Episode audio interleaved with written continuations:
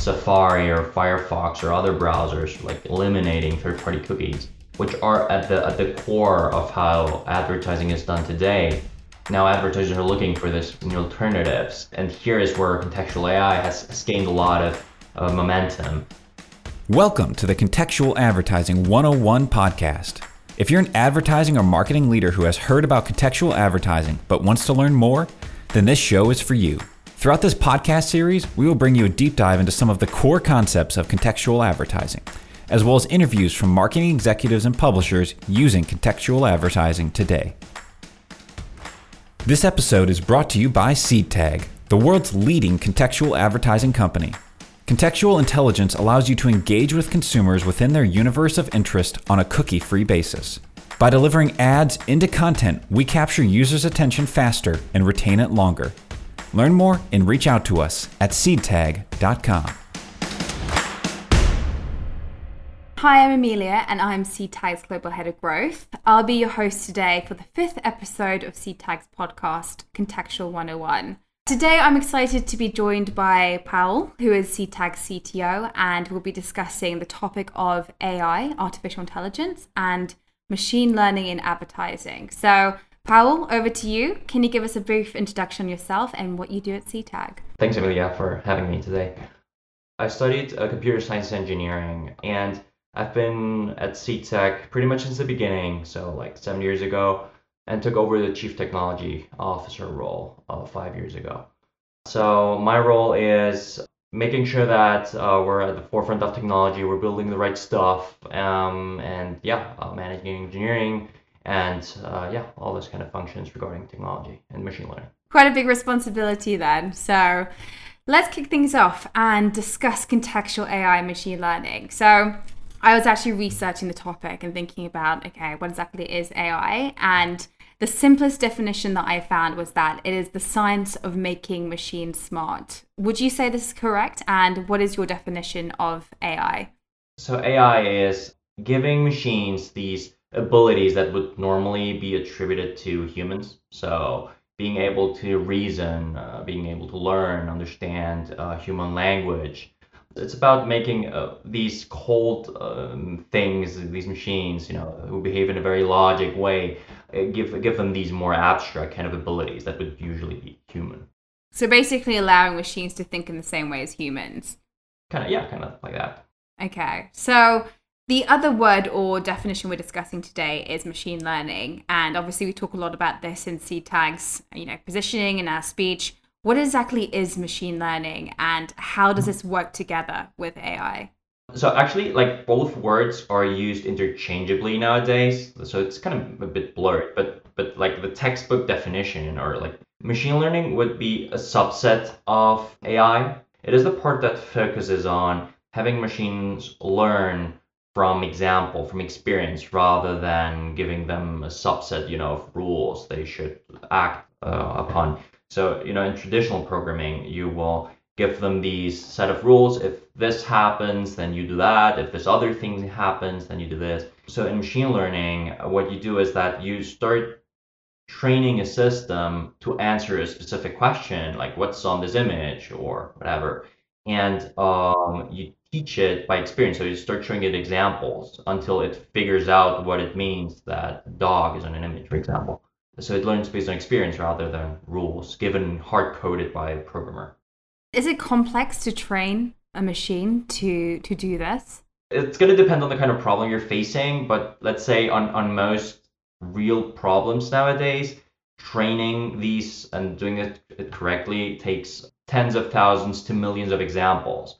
And you have to make sure that you're accounting for any kind of biases, Um, and you're making sure that the result really makes sense. So it, it's really a hard thing, and and much less deterministic so than, than usual programming, where you just have a rule to fall back to if, if you don't understand why something's happening. So yeah, and hard. Mm, yeah, I can imagine. So thinking about this episode, I was actually researching, you know, what exactly is A I and, and how does it affect us in our day-to-day? I've actually found like multiple examples of A I in our daily lives. So thinking about smartphones, the fact that we have A I built into our smart assistants, you know, the portrait mode on our camera, Also smart cars, you know, the fact that the world and all, a lot of auto manufacturers are moving towards new mobility solutions and being seen as more environmentally friendly. The fact is, A I is all around us. And actually, my favorite example was the Discover Weekly on Spotify. So obviously, A I is making the decisions of what we listen to, which sometimes is great, but I've actually discovered a ton of new artists based on the recommendations that are delivered to me. So there are lots of different examples of A I, but why does it seem so foreign to to people? And sometimes when we're, we're talking about A I, people sort of like roll their eyes slightly and it has a slightly negative connotation. Can you explain why that is? I think that comes from, you know, historically, we've always heard this uh, thing that machines are going to replace people in the workforce and stuff. I think this is initially where it comes from, because you're totally right. Like, there's this very negative thing to it. I think that like the newer reason for this is how because uh, these big companies are using machine learning or artificial intelligence to uh, do this large scale people analytic kind of thing. So there is this behind the scenes monitoring and data collection going on, which they're using for some purposes we which we don't know about. Uh, the consumer doesn't have any kind of input into this. Uh, it's happening, you know, without consent uh, until G D P R, but even then it's kind of a black box. I think it, that's the reason why it has all this negativity, you know, to it. Yeah.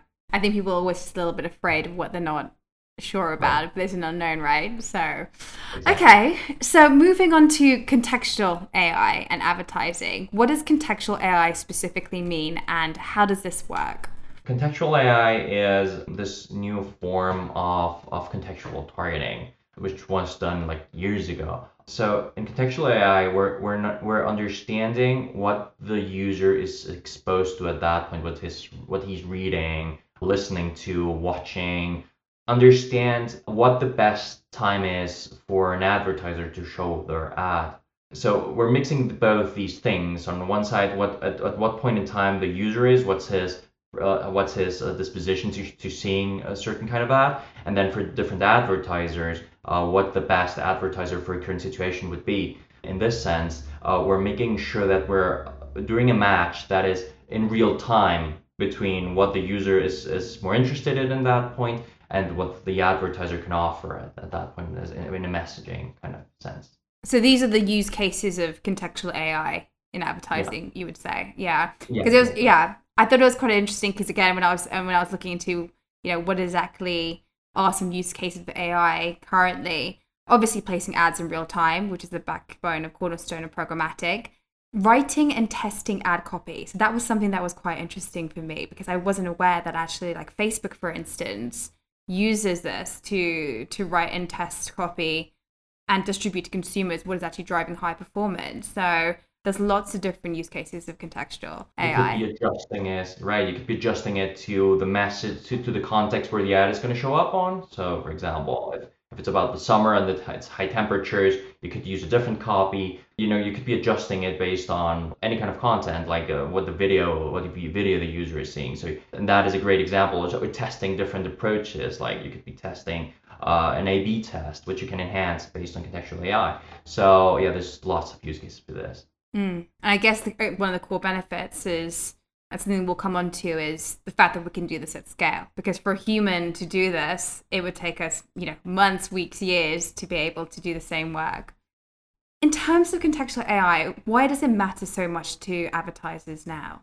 It's second life. Contextual advertising is second life because of all the privacy stuff that is going on. So obviously with cookies going away, not just in Chrome, which we've heard for now for a while, but Safari or Firefox or other browsers, like eliminating third-party cookies, which are at the at the core of how advertising is done today. Now advertisers are looking for this new alternatives, and here is where contextual A I has, has gained a lot of uh, momentum. First, because uh, it's it's a pro- completely privacy-compatible alternative uh, to cookies. Also, with with all the new um, advances that's been that been made in, in A I over the last couple of years, we can really go beyond with again contextual advertising historically. So we can really understand much better how uh, the content is positive or negative for a brand, what the proper content, the best best content for a brand is, or so much more. So we start focusing more on where the brand is is going to show up on, and less on, you know, mining user information and trying to guess who that is and shoehorn them into some kind of content, into some kind of segment. This is like a really new way, because it's, even though it's it's historically been done for a while, this is really a completely different thing that was been done before, and that gives brands superpowers uh, when we're speaking about their delivering their message and creating brand association with their values and so much more. I love that. I love the way that you stated it gives brands superpowers. That's amazing. Yeah.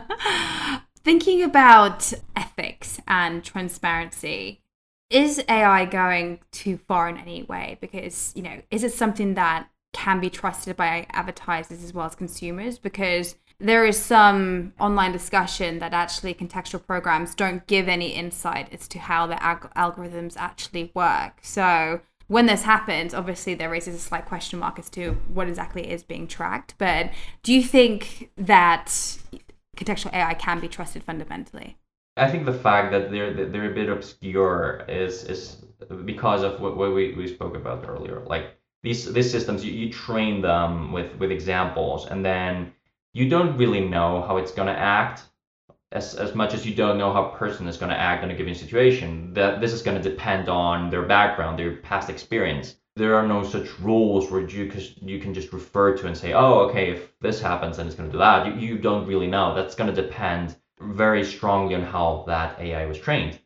So this puts a lot of burden on the company, or, you know, h- how it was trained. You could be training very basic systems like these fairly easily. The barrier to creating these systems is not that high. What is difficult is is accounting for all the different things that that you should account for when it, and having the brand in mind on the kind of risks that you kind of expose a brand to if, if you're not doing this correctly. Really making sure that you're supervising the learning of the system correctly, that you're accounting for all the biases, that you are really training it in all the different circumstances that this machine learning system or algorithm, A I system is going to find itself in. Accounting for all of that, that takes a lot of time. It's, it's hard, as we, as we mentioned. And going, you know, the, the, that last mile, not just training it on something and just putting it out there, that's where trust is going to be, you know, a core, core thing. But if done well, for me, this is actually much more consumer safe than, let's say, historical, the historical means of doing advertising, because, you know, what we've seen is that companies were doing this large, you know, they were following your movements, they were tracking all that information, they were building profiles, all of that stuff, which relies on companies having a lot of information, storing a lot of information about you. In contextual A I, none of this is, is there. There's no secure inherent re- security risks involved, because there is no information about you, or, you know, about your browsing history or anything. So done right, it's actually safer for consumer privacy than any of the other means that we've uh, been doing in the industry before. That makes complete sense. And tacking on to the variables that you've just mentioned, such as semantic analysis and being able to train the machines to be able to provide us with a highly granular output, what exactly is the level of accuracy that contextual A I can deliver? Because I mean, we talk a lot at SeedTag about semantic analysis and sentiment, but there are other signals that can be included within this, such as user location, device, time of day. What are your current thoughts around the accuracy of contextual A I? If done properly, we can get amazing precision accuracy on on uh, when when targeting, because we can account for, as you said, there's a lot of variables, and trying to fit them into something that, that makes sense for targeting and doing that manually, it's it's really hard.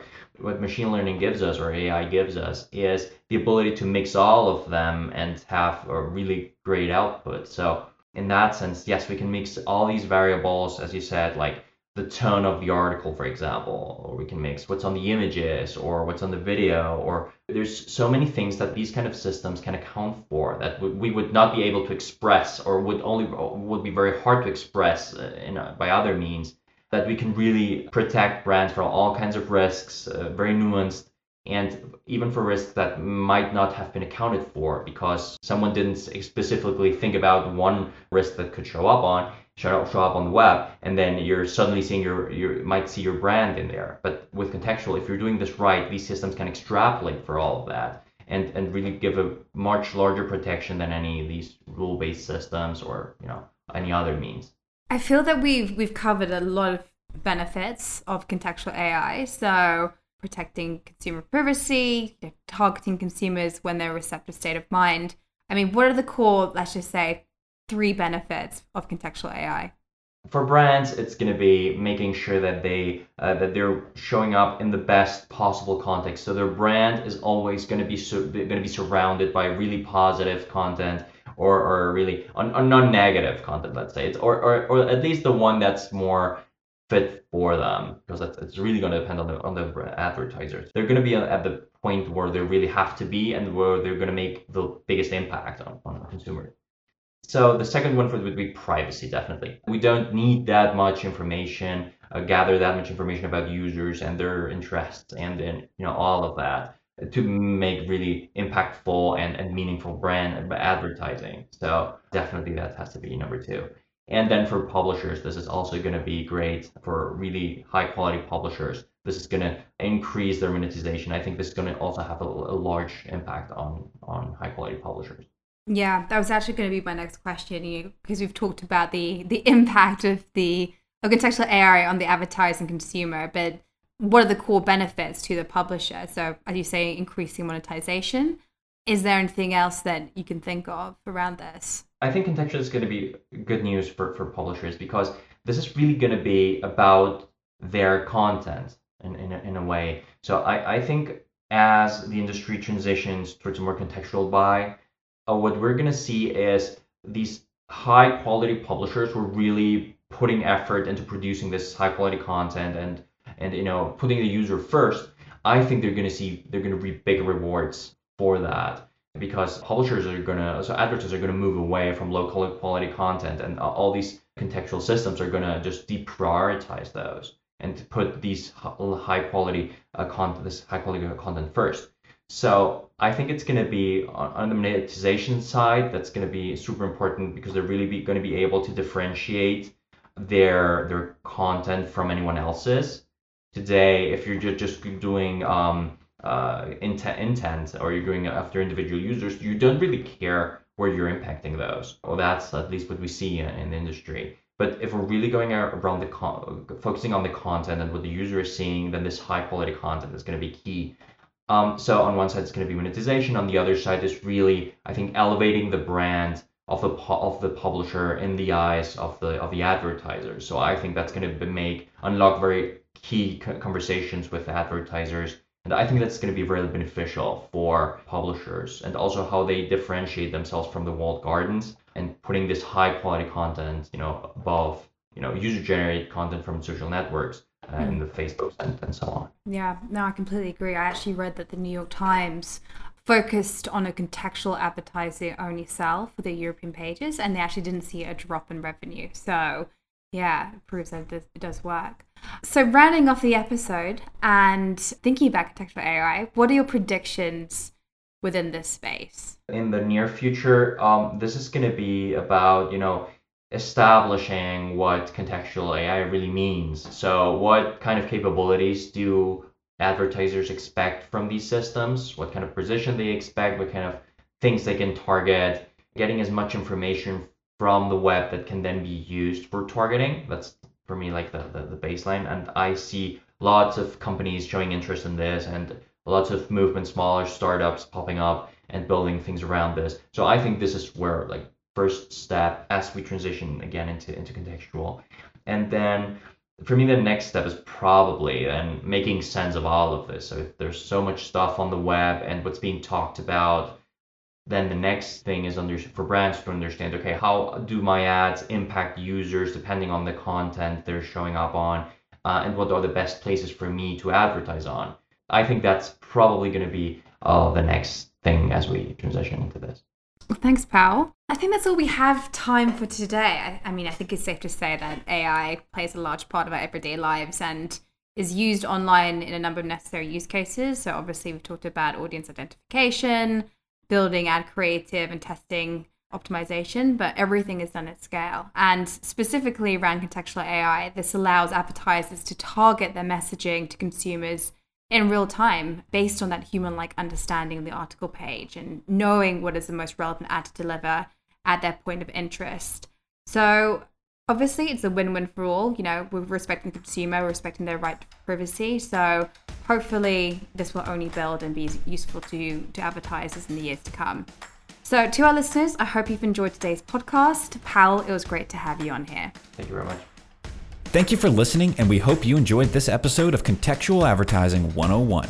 If you enjoyed the show, please leave us a five-star review. To see all the show notes and resources mentioned in this episode, head over to seedtag dot com slash one oh one. This episode is brought to you by SeedTag, the world's leading contextual advertising company. Contextual intelligence allows you to engage with consumers within their universe of interest on a cookie-free basis. By delivering ads into content, we capture users' attention faster and retain it longer. Learn more and reach out to us at seedtag dot com.